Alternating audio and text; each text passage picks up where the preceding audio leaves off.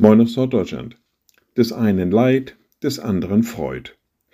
Naja, was im Alltag klingt das ja ein bisschen niederträchtig, möchte ich mal sagen. Dass da, wo dem einen Leid zugefügt wird, der andere sich darüber freuen kann. Nett ist das jetzt mal nicht. Und ein wertschätzender Umgang miteinander sicherlich auch nicht.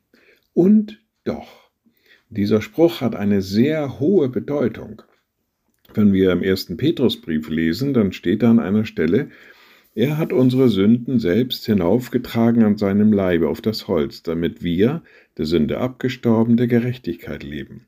Durch seine Striemen oder in anderen Übersetzungen durch seine Wunden seid ihr heil geworden. Also da gab es tatsächlich einen, der um unseren gelitten hat, schwer gelitten hat.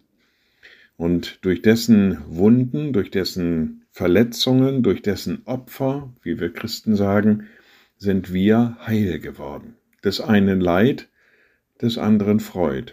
Also hier kann man das tatsächlich ohne jede Häme, ohne jeden Spott sagen, weil es einfach zutrifft. Das, was Jesus Christus für uns erlitten hat, macht uns heil und gibt uns die Möglichkeit zur Erlösung. Liebe Schwestern und Brüder, ich lade Sie ein zu einem kurzen Gebet und anschließend zu einem gemeinsamen Vater unser. Allmächtiger Gott, gut himmlischer Vater, in deinem Sohn bist du in diese Welt gekommen. Jesus Christus, du hast das Opfer für uns gebracht, durch deine Wunden werden wir geheilt.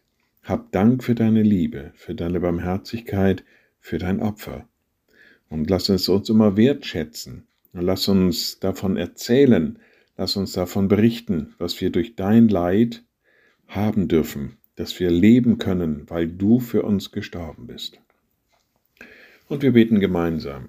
Unser Vater im Himmel, dein Name werde geheiligt, dein Reich komme, dein Wille geschehe wie im Himmel so auf Erden.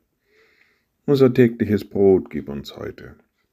Und vergib uns unsere Schuld, wie auch wir vergeben unseren Schuldigern und führe uns nicht in Versuchung, sondern erlöse uns von dem Bösen.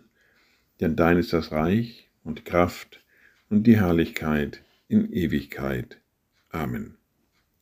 So seid gesegnet, bleibt behütet und bleibt gesund. Tschüss.